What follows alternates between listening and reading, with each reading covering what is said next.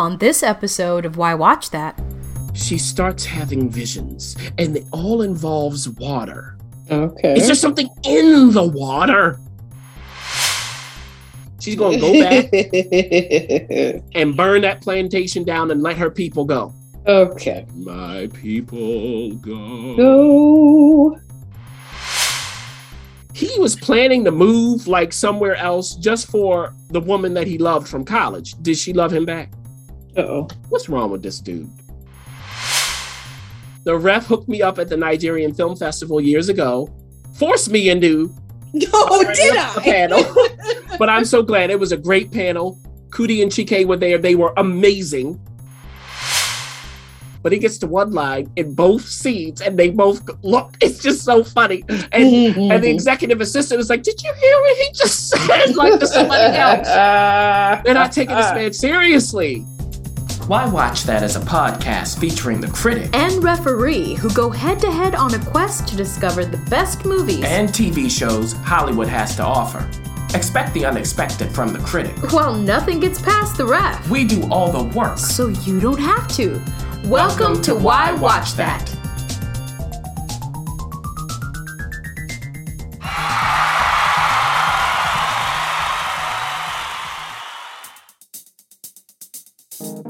Critic? Yes. Critic! What?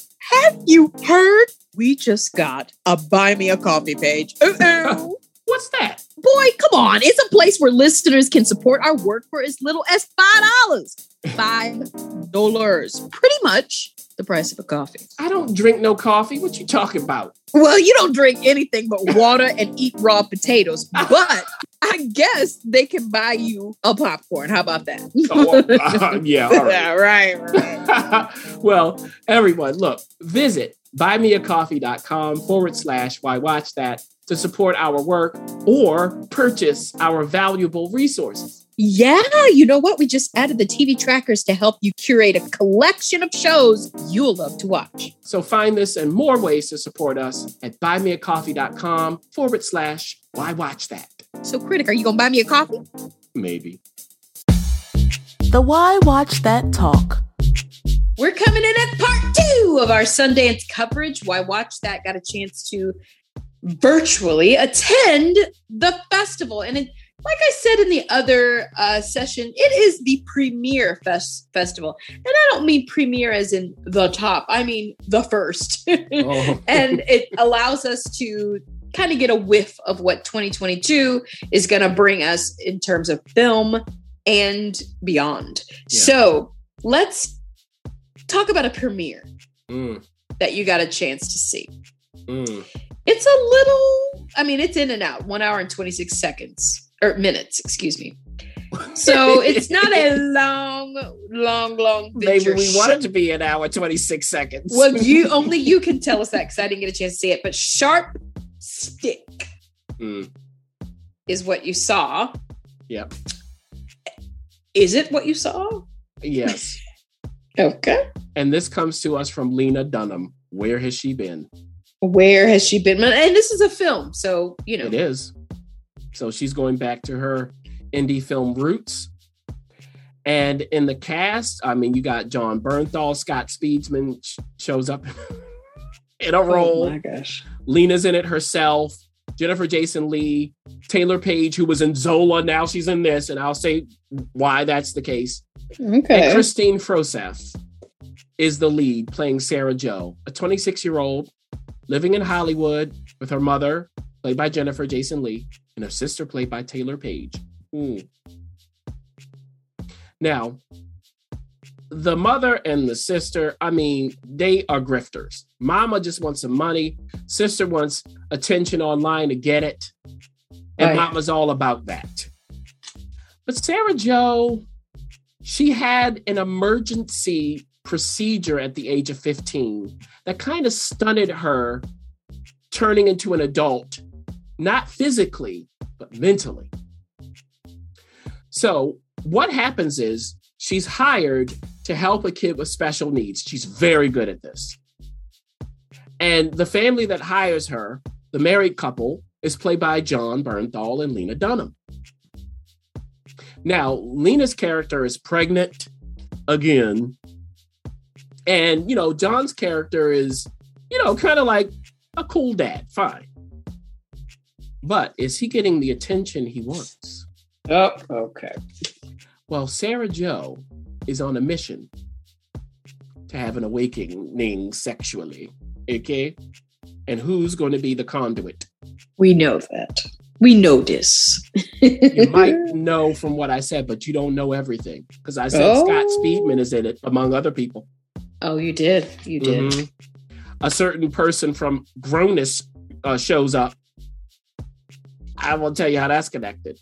Right. Because she does start going online, and she does start to fall in love with certain people online, and so on and so forth. So I'm done with that. Now, look.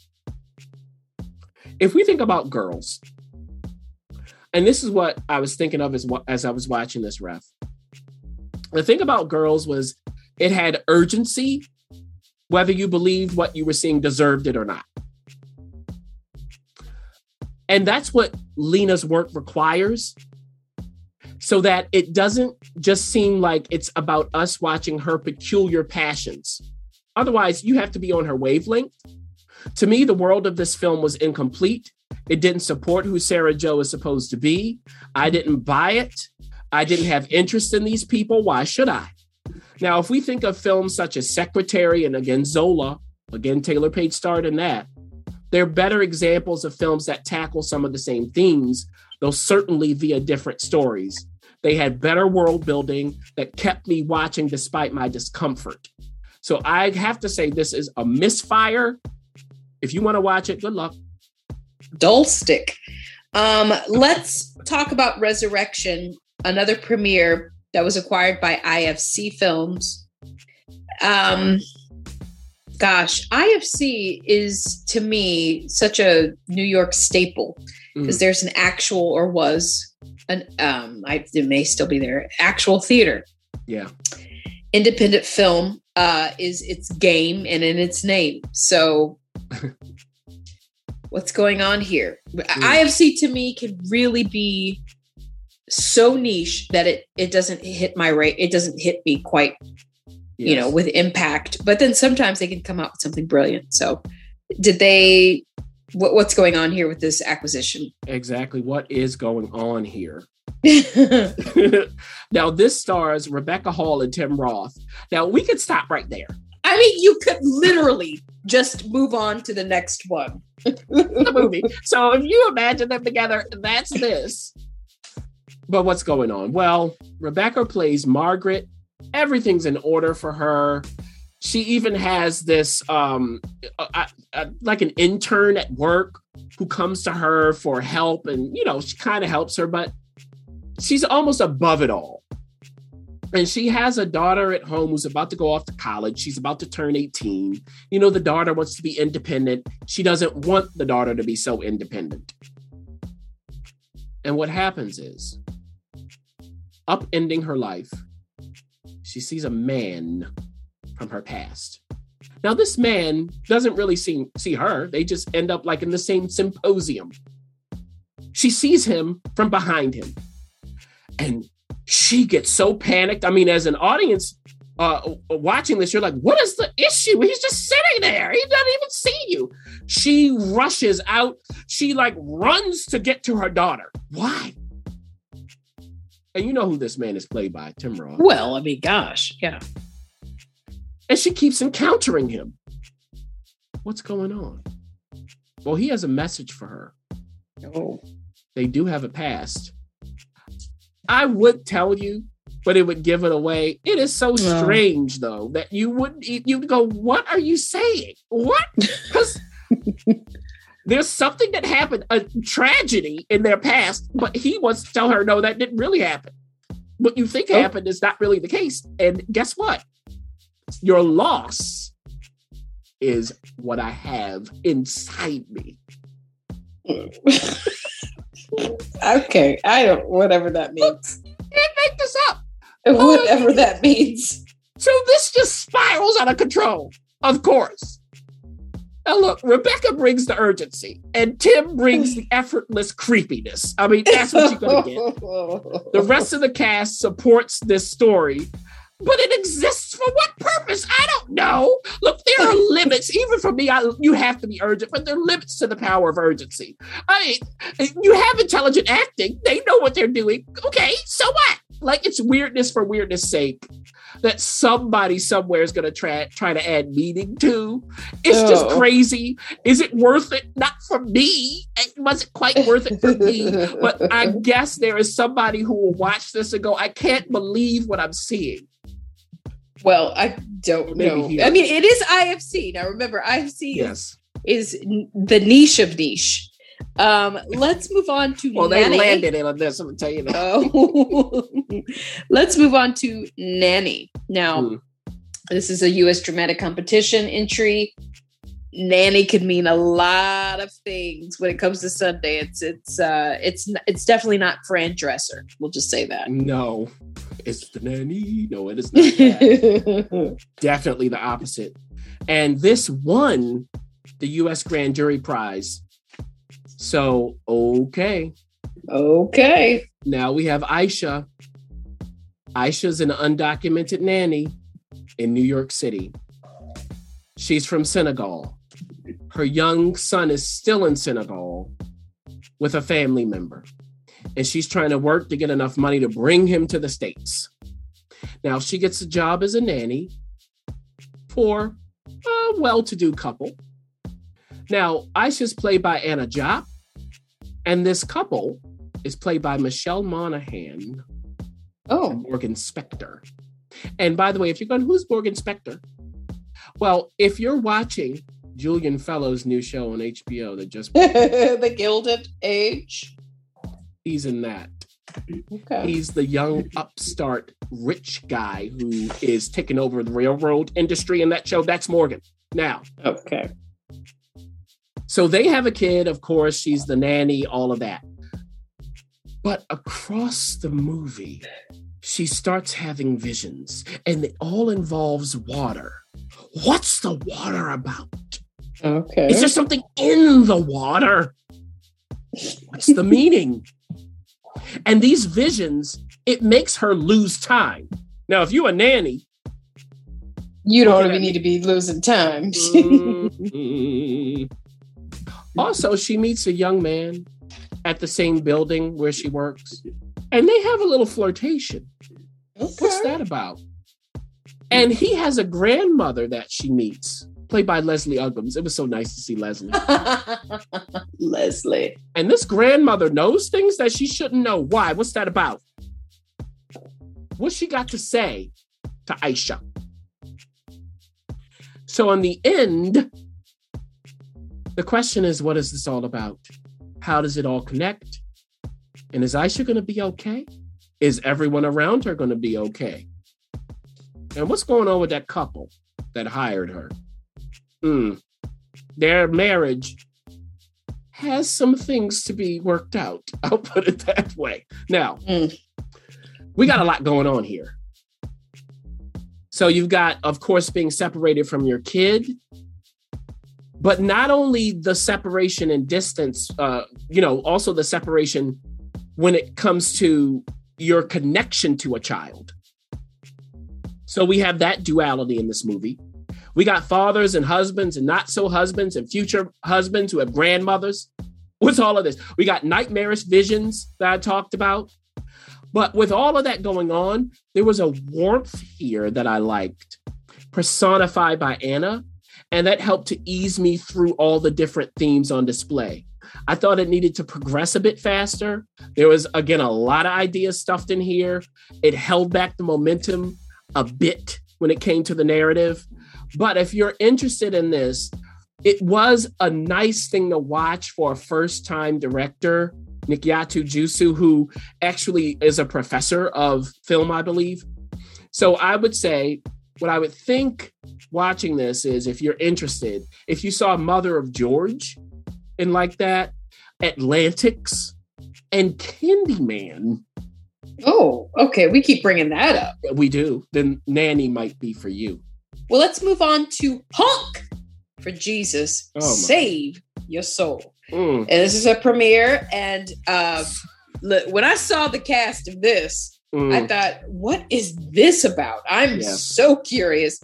Honk for Jesus, save your soul. Uh, what is actually going on with this interesting title? So, we have a prosperity preacher and his first lady. Mm-hmm. Played by Sterling K. Brown and Regina Hall. Yes, she is. Regina Hall is doing double duty at Sundance. She sure is. And this ain't got nothing to do with Master. No. So there's a camera crew documenting the reopening of their church that's coming on Easter Sunday. So some of this is like a mockumentary. Yeah. You know, think almost like if it were Real Housewives set in a church. There was a scandal. That's why this church needs to reopen. What scandal? Okay. Involving Lee Curtis Childs, the pastor. His wife is Trinity. That's her name. Well, are they going to be willing to tell us? How are we going to find out? And because of this scandal, they shut down. Where did that congregation go? Well, there is a young upstart preacher couple. They have their own church, and maybe they're getting the benefits of the scandal. Mm-hmm. Now, this young little couple that's on the come up, well, uh, doing double duty again here, let's not lose it, is Nicole Bahari. Here she is coming again. Mm. Mm. Now, in her case, she's not just the first lady. She's also a preacher. Okay, she got to get that dig in. All right. So in the end, the question is, can they get their congregation back? Or will this young couple usurp? Do they deserve to get the congregation back? And what's going to happen between the two of them? As the scandal leaks out and the pressure builds, are all the nerves going to fray? Now. Is this a comedy? Yes. Okay. In part. So it's a lot going on. Yeah. I mean, they had twenty-five thousand people at their church. Okay. Now they, mm. I mean, maybe they got two. Oh. So this has all the trappings that you could want listening to it. It has the cast, but does it land? Is it funny? And is there insight? I found it obvious. I thought it needed to be sharpened. When it woke up the movie, it was in a scene when that rivalry kicked into gear. When we had the two couples face to face, that was the movie to me. That was it. But it was just one scene. Now, that happened just under an hour into the movie. I wanted more of that nice, nasty. That's what they needed here, but that's not what this movie wants to be. Where is the truth in the satire? So what I would say is, if you want to laugh at the ridiculousness of some people in the Black church, I guess you could watch it, but then you kind of feel uncomfortable for doing so. Uh, if you want just an exploration of this that's not comedic, but a little deeper, there's Come Sunday on Netflix. It's definitely not the same, but there's more to ponder in regard to this world, in my opinion. Well, let's move on to, no, no pun intended, God's country. Yes. So we're we're staying on that theme. Completely different, yeah. At, but at least um, we're talking about title only. Yes, yes. Um, this is also a premiere. What's going on with God's country? Wow. So we have Tandy Way Newton. She's oh, yeah, using her full name now. Okay, go ahead. You tell them. And she plays a college professor. And, you know, she has tenure. And she lives out in the middle of a canyon. Now, she's grieving. Her mother's just died. She's got to contend with that. Now, living out in this canyon, you know, there's prime area for hunting around her, but this is her property. So two hunters decide, well, you know, we're just going to park on your property and hunt because it's convenient. What's the problem? She has a problem. She leaves them a note and is like, you know, am I not, you know, parking on my property? Do they abide by her wishes? things start to escalate. Escalate to what? She involves law enforcement. Now, the person involved is the acting sheriff. What does that mean? Where's the real sheriff? What happened? There's a whole mess with that going on. It has nothing to do with her. But this sheriff is looking at her and kind of like, okay, you know, you live out in the middle of nowhere. There are, you know, certain ways we behave around here. You kind of need to work it out with them. I'm just one man. What am I going to do? She's like, but uh, you need to protect me. That's your job. Now, before she was a professor, who was she? Because as this escalates, she has this box of things, and inside the box is a little box. And the first time we see her look at it, she almost recoils. Because we're like, uh, you might need a gun or something or a weapon. She recoils from that box and gets something else. Why? So the question is, who is she? How did she arrive here? Where is she going? And who are these people in her way? Also, at the college, as this escalates, how is she treated? Because she's the lone Black professor. Now, what I would say is for a lot of this movie, Raph, it was meticulous. Meticulous. And what I found really interesting is how she was at school and how she was outside of school. When she wasn't saying what she was thinking, it was the most interesting. There was a message in there. She has a colleague there in meetings with all the other professors. The colleague is kind of like, uh, if we want a new, you know, professor, if we want to give tenure, we should consider these things. And she kind of smiles. Like that's, that was very interesting. But as we go further into the movie, it started to be a little overwritten. There were moments where I was like, we didn't have to go there. We didn't have to. So that was the issue. There were just moments when you wish it was no talking or she wasn't saying exactly what you know she's thinking. But you want to know where it's going watching it? It's an expert slow walk. It's efficient. And it's unexpectedly and deceptively varied until the final third or so when it gets a bit too on the nose. Mm-hmm. This is what I would say. It's a thinking person's Taken with an agenda. Well, whoa. Okay. Alice uh, is another dramatic competition entry that you watched. This, we know, will be in theaters on the eighteenth of March. So, you know, we're going to see this rather quickly. Mm. Uh, it seems roadside attractions is a part of it. So we know them and we know what they bring to the table along with others who um, have attached themselves to it. What is going on with Alice? um, so supposedly we're in eighteen hundreds Georgia. We're on a plantation. Oh, boy. Keke Palmer is starring as the titular character, Alice. Oh, boy. Mm-hmm. She's a slave. Gaius Charles plays the man who becomes her husband. Now, if you're going, who is that? He was in the T V show Friday Night Lights, Smash. So we see them get married, all this stuff. And the slave owner is played by Johnny Lee Miller, who was Sherlock in uh, Elementary. And okay. So, you know, she's in the house doing the cooking and all of that. And we see what you would expect from a slave movie. Oh, boy. They are trying to escape, though. They want to get off this plantation. Somebody attempts. Do they succeed? As a result of that, Alice attempts and does succeed. And when she gets off the plantation, you know what she finds? A highway. Actually, it ain't the eighteen hundreds. It's nineteen seventy-three. Oh, boy. The ref just looked up like, what? I, and this, okay. They say, is inspired by true events. And the first thing she encounters on this highway, she don't know what a highway is, is a big old farm truck driven by Commons character.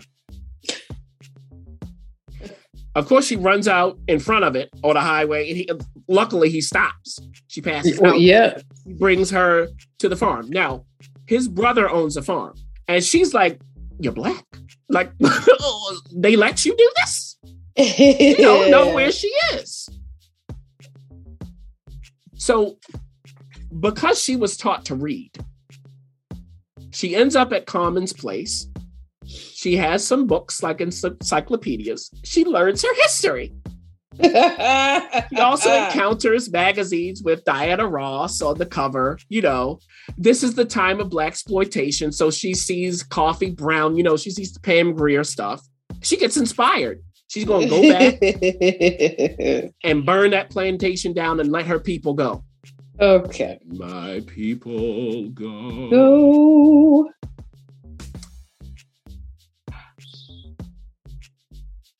Didn't we just have Antebellum?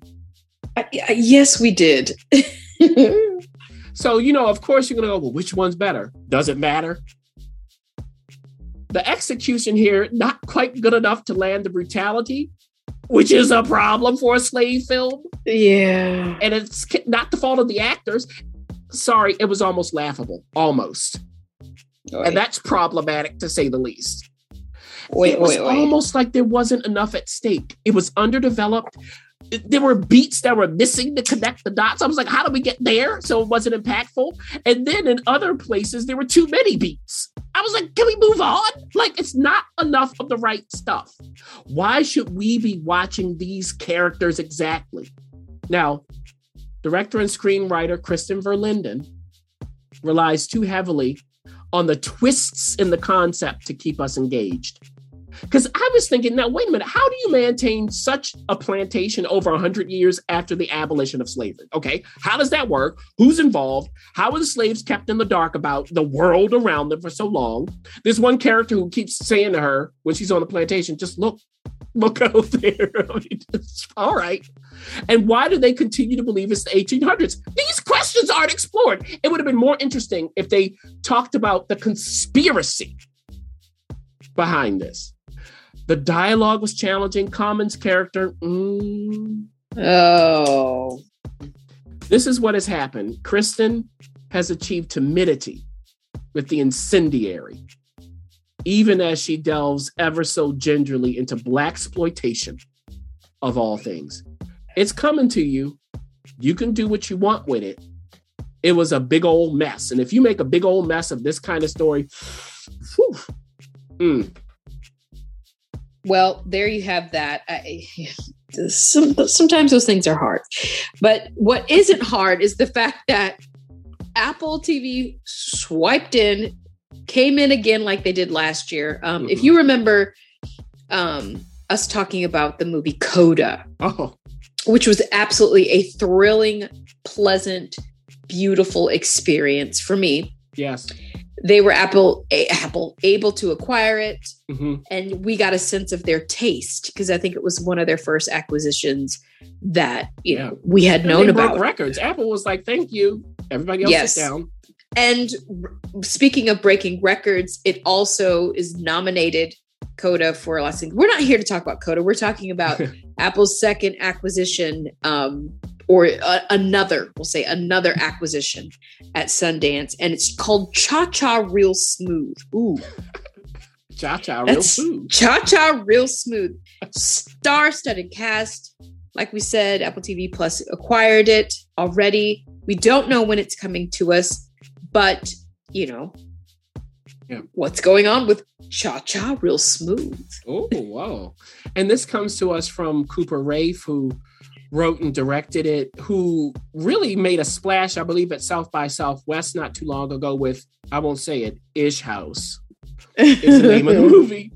Uh, now, the title of that doesn't really give you the flavor of what Cooper does.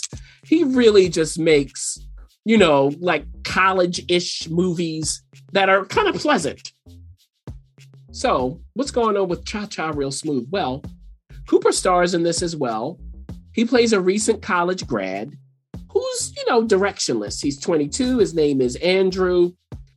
Before he gets a job, he goes to live with his mother and his stepfather, um, who he calls Stepdad Greg or whatever his name is. And the stepdad is played by Brad Garrett. So you could picture what that looks like. Oh, boy. Oh, boy. Yes. And Leslie Mann plays his mother. Now, his mother has a reputation with the other mothers in the town. Why? Because he has a younger brother who is at the age where you have bar mitzvahs and bat mitzvahs. Mm-hmm. So during the summer, they're going to all of these parties. All these kids are coming to age.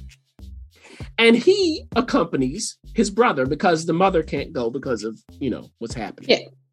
Yeah. Now, at the first party, he meets a young mother played by Dakota Johnson. Uh-oh. In one of the two movies she's in here at the festival. Now, her daughter, you know, her daughter is not treated well by the other kids because she's on the autism spectrum. Mm-hmm.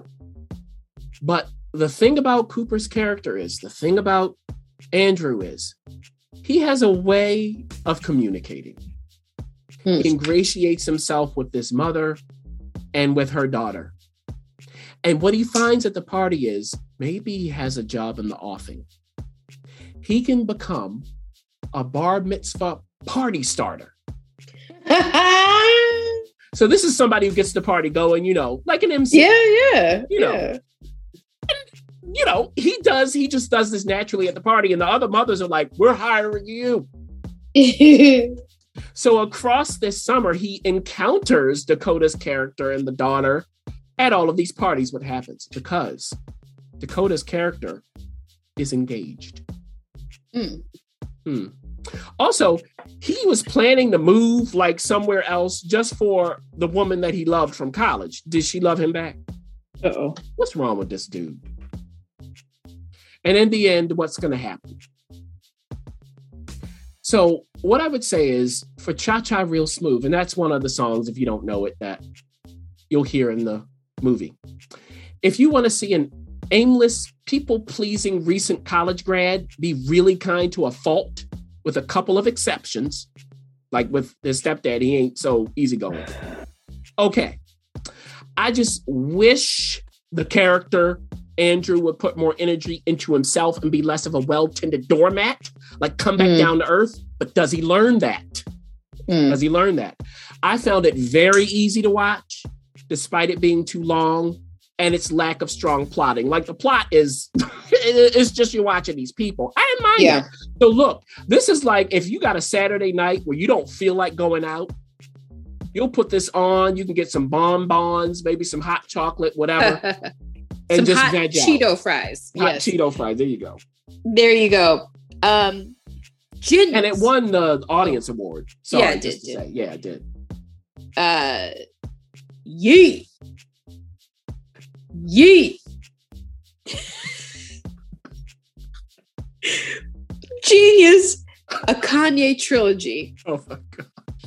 Uh, this is actually coming to us very quickly on Netflix. Yeah. Mm-hmm. February sixteenth. It was a premiere. Yee. um, what is going on here? Although we could, we could probably take a wild guess. Yes. So this is the Kanye docuseries on Netflix, Ref. It will be weekly because it's in three parts. So you're not going to get it all at once. Now, of course, you can just wait. And at Sundance, they gave us the first of three parts, which was an hour yes, and a half.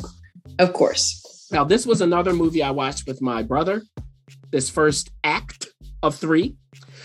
Um, for Kanye... I was a huge Kanye fan up until My Beautiful Dark Twisted Fantasy. When I met you, you, yes, you were quite the Kanye connoisseur. Yes. Now, eight oh eights and Heartbreak, not my favorite in that time, you know, frame, but everything else. And My Beautiful Dark Twisted Fantasy, I think, is one of the most brilliant albums, just period. Okay. All right, all right. I am not, for the record, such the quite the connoisseur, but mm-hmm. I respect. There's respect. Yes. Now, Kanye's music after that, I just can't buy it. I'm sorry, Kanye. But Kanye is always fascinating. And what we have here from Coodie and Chike, filmmaking duo. Who you have met. Yes, I did. And because was on a panel with them. I was. The ref hooked me up at the Nigerian Film Festival years ago, forced me into No, did I? Panel. But I'm so glad. It was a great panel. Coodie and Chike were there. They were amazing. And this was going on. I didn't even know. Yeah. Coodie and Chike. Now, what happens is Coodie met Kanye before he got a record deal. So they're all from Chicago. Yeah. Coodie was a comedian there. Mm-hmm. And he had this public access show where they would interview, you know, hip hop people. So this is how he got connected with Kanye. And he was thinking of the movie Hoop Dreams. If you haven't seen that documentary, I mean, hello. And he said, what if I followed this guy and he became big? Because there was something about Kanye. He was like, I think it's going to happen. Now, Kanye was producing at the time. I mean, he'd already done yeah. the whole Jay-Z thing. And he was already working on his first album, but he had no deal. Now, he expected to get it from Rockefeller. Did they expect to give him one? What was Dame Dash thinking? Mm-hmm. Among others. So what we do at the very beginning is we see him in twenty twenty when he's about to run for president. My, my, my, my, my. Can, can, is, did that exist? Yes, it did. twenty twenty And we see just him like, on the what? phone, like negotiating and talking about, you know, I got Coodie here who's been following me. We got to work his contract out. And then we go all the way back to again when Kanye was producer Kanye. That's what people wanted him to be. And they start leading you up to twenty twenty. Now, what Coodie also does is because Coodie's got to tell us how this came to be. He starts telling a part of his story in tandem. Who he was, how this came to be, where he's going, why he had this connection with Kanye. Because keep in mind, uh, Through the Wire, the video, Coodie and Chike directed. Yes. So Chike wasn't partners with Coodie when Coodie started filming. Whew. Yeah. So what you see is what Kanye's been telling us. They weren't respecting this man. I mean, he goes into Rockefeller. They just bum rushed them one day. Now he had a relationship with them, so he gets in. Yeah, yeah. But he had no appointments because he's trying to he's trying to get them to sign him. He brings, um, he brings All Falls Down, and is playing it. And you know, we we're like, oh my, you know. And it sounds close to the real thing. It's not exactly the same. He got Lauryn Hill singing on it. He's in these people's offices, the marketing, the executive assistant, rapping. And they're kind of like paying attention. But he gets to one line in both scenes and they both look. It's just so funny. And, mm-hmm. and the executive assistant is like, did you hear what he just said? Like to somebody else. Uh, they're not taking uh, this man seriously. Now, he already had, you know, Most Def and Talib Kweli.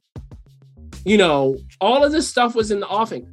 So we also see... Another highlight for me in this first part was him with his mother. Oh, it almost broke my heart. Yeah, yeah. Because we know what Kanye's mother meant to him. And when you see it, like their relationship is special. I could watch a documentary of just the two of them, to be honest. And it's not even that they are like high entertainment. There's a sweetness to it that's not overly done. It's just real. I mean, it's a documentary. I think that Coodie really did a great job here getting this with Chike directing with him. I want to finish this. I can't wait to do that with my brother on Netflix. My brother loves Kanye like I do. If you are somebody who wants to see this from Kanye, if you have any interest in Kanye whatsoever, I would say definitely watch this. Well, it took me back t- twenty years. I mean, come on. Yeah. Tell me how it works out. um, but I do support um, Coodie. And, I mean, they're yeah. just wonderful humans, yeah. uh, you know, along with, I, I'm, I'm sure. I'm just a lot so proud and happy for them. Yeah, me too. Yeah. Am I okay? Are you? I don't know. But that's the title of the next, the next uh, premiere that was acquired by Warner Brothers. Mm. A- a- aka H B O Max at this point. I mean, H B O Max is coming for you. So mm. they've got a lot of wonderful content and they were able to add Am I Okay? So can you tell us if this is okay? Oh, now this is the other movie that Dakota Johnson is starring in. Who's having quite, I mean, the lost daughter, you know, she's having quite a, a, a, an artistic breakthrough, shall we say. She's yeah. really making a name for herself. Yes, she is.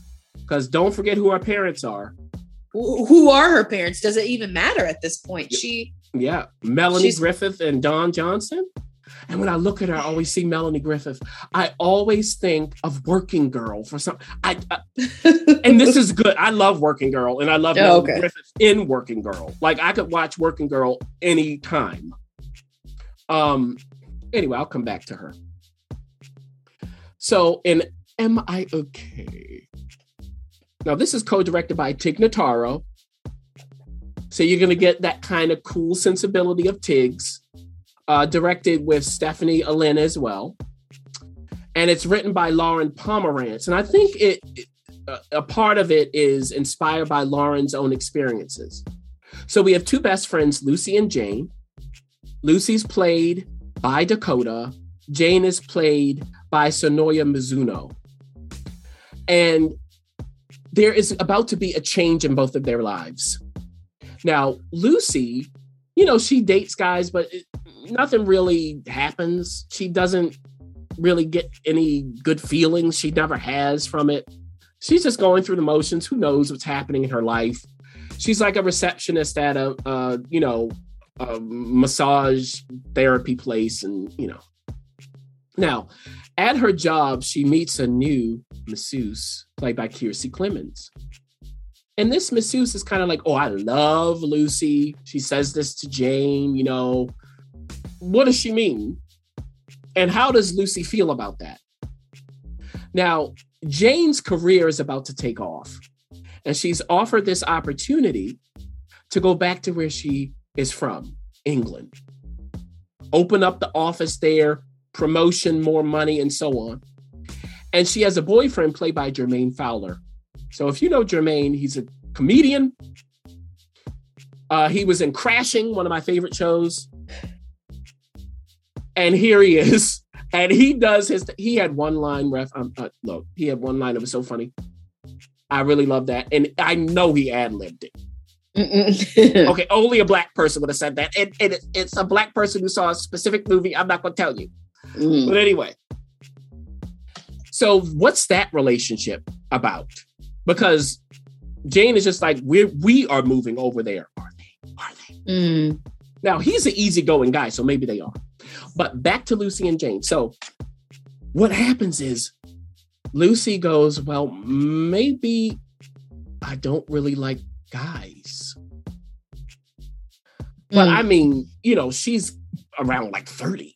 Like, what is this going to be like? And she's not somebody who's a go-getter. So Jane is like, okay, this is what you need to do. You need to go out there. You need to experiment. Let's get it going. That's not Lucy's personality. So is there going to be a strain on this relationship? And how can she explore whether this is the case for her or not? What's the truth? Does it even matter? Am I okay? Mm-hmm. Is what she wants to know.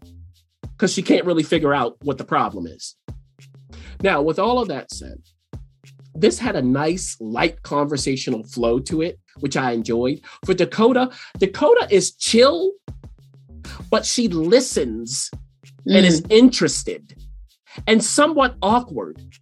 And I always like her vibe. Like she's always present, like starting with the Peanut Butter Falcon, which is the first time I saw her. I did not see in that, in that movie. I know what y'all thinking. No, I did not. I still won't watch it. I'm not interested. But that was the first time I saw her. And when she was looking at Shia LaBeouf, it's she. I just like that she she knows how to be on camera and kind of not care. Mm. So I just love her vibe. You mentioned all of the movies she's in, completely different, but the same kind of feel. I just really enjoy what she's been doing. So I would say if you're interested in this, I talked about in the past, Easy, a T V show on Netflix. Yes. From Joe Swanberg, his kind of stuff. Kiersey Clemons is in Easy. If you like that kind of stuff, or if you want a more commercial sort of Duplass thing, Am I Okay? eight ninety-two, this, God's Country, toward the top of Sundance for me. Well, we're not done yet because oh. we're we need to talk about Emily the Criminal. Oh. This is a premiere that you also got to see. There's no pickup Ooh. yet as of taping. Mm. Um, but uh, by the ta- the sounds and the huffs and the puffs, I'm sure you've got an opinion and a take on Emily the Criminal. I'll just say the list I just gave you at the top of Sundance, you can put this at it right up there with those other three. Then maybe Cha-Cha is living after that, and Master. You know, we could go on down. Emily the Criminal stars Aubrey Plaza. Now, if you know Aubrey Plaza, you go, what is this going to be? She was in the T V show Legion. Okay, yeah, her. Mm. In his head. Mm. Now, she plays Emily, who is a criminal. Now, Emily has a lot of student debt. She went to school and she left school. She didn't have, she doesn't have a degree, but she got the debt. She also has a record. Why? So she can't get the right job to pay off the debt. She tries. But if you go into a job interview, you may not want to lie. Just saying. Yes. Now, she does have a friend that she went to art school with whose career is taking off. Can this friend help her? Is it possible? She's Emily the Criminal.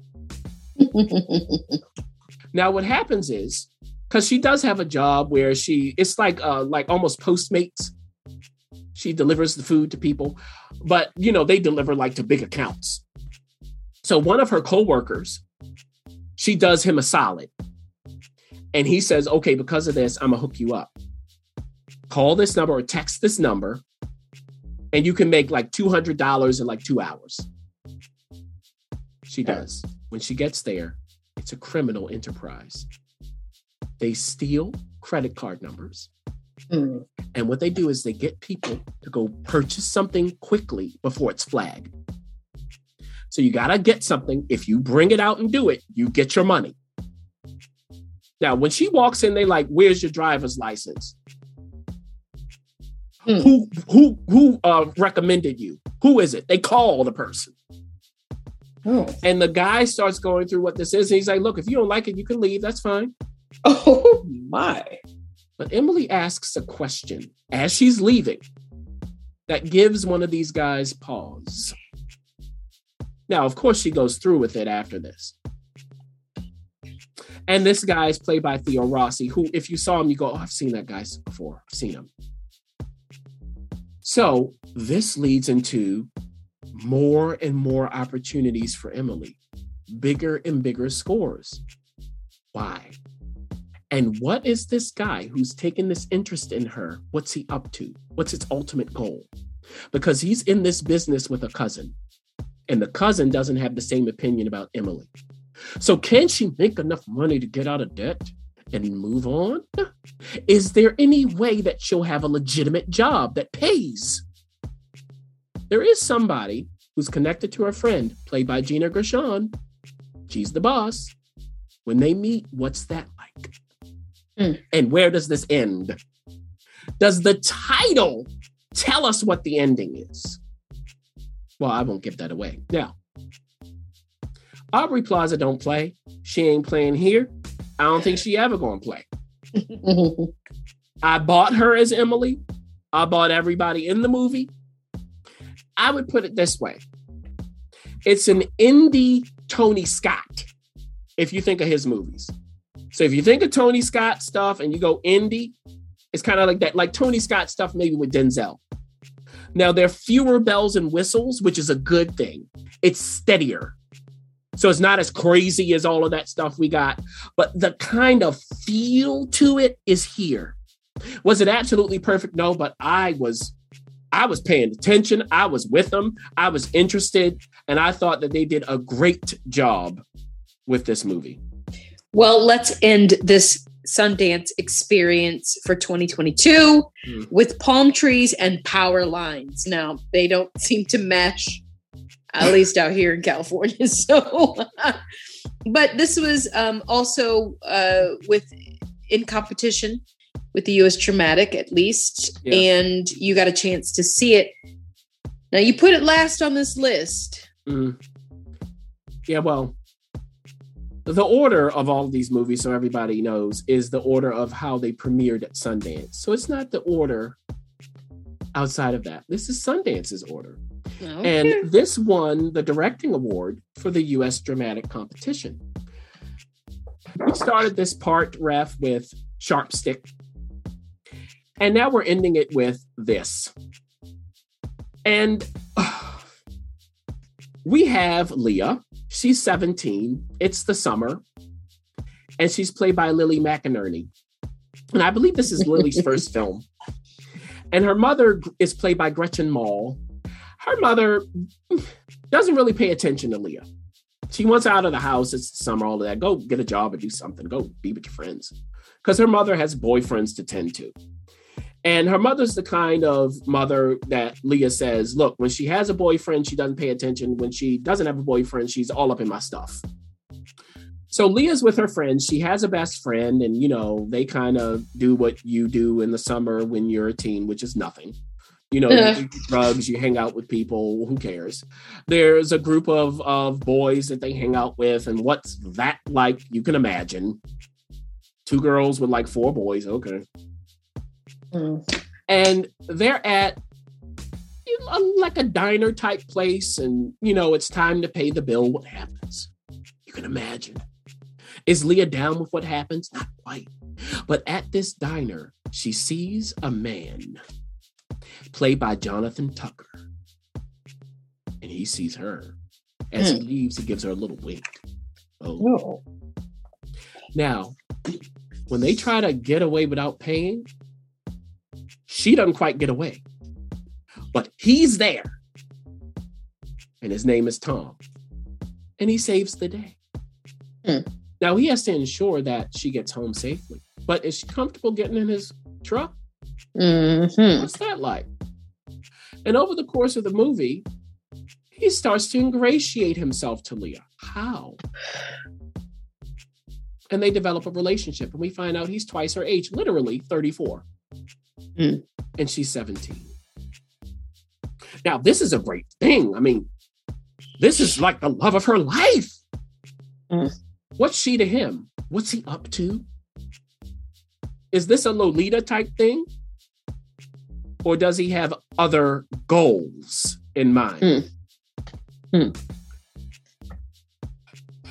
This is what I'll give them. They seem like people. Like, these characters seem like people. It's a document of how a seventeen-year-old gets groomed by a thirty-four-year-old who has that particular goal in mind. The signs are there if you pay attention, but she's swept away. But there's no urgency to the narrative. There has to be something at stake at all times. So I don't know why I need to see this. Again, I mentioned Lolita. Last year, we had Red Rocket. I mean, oh, how many times are you going to do this story? If you're going to do it, just like I was talking about when it came to Alice, a slave movie, well, you're going to have to really clear the bar here. So I was just watching this instead of being connected to it, which would have made it actually much more disturbing. But that might be the point. I don't know. So that's Palm Trees and Power Lines. You know, if it comes to you and you are brave and you want to see this, you can. You will get some reality out of it. But there you go. Well, that's it for our twenty twenty-two Sundance coverage. We enjoyed the festival, as we do every year. Mm. And uh, we can't wait for some of these movies to release so that you too can enjoy them in the comforts of your own home, or if you choose to venture out. Either way, keep tuned right here at Why Watch that we promise we'll go all over the world to find the best, even if we have to stay at home ourselves.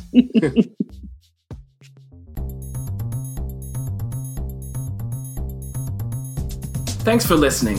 For additional resources, visit why watch that dot com. Good idea, and we'd love to hear from you. So go ahead and leave comments, feedback, and you can rate us on iTunes. We'll see you next week. See you.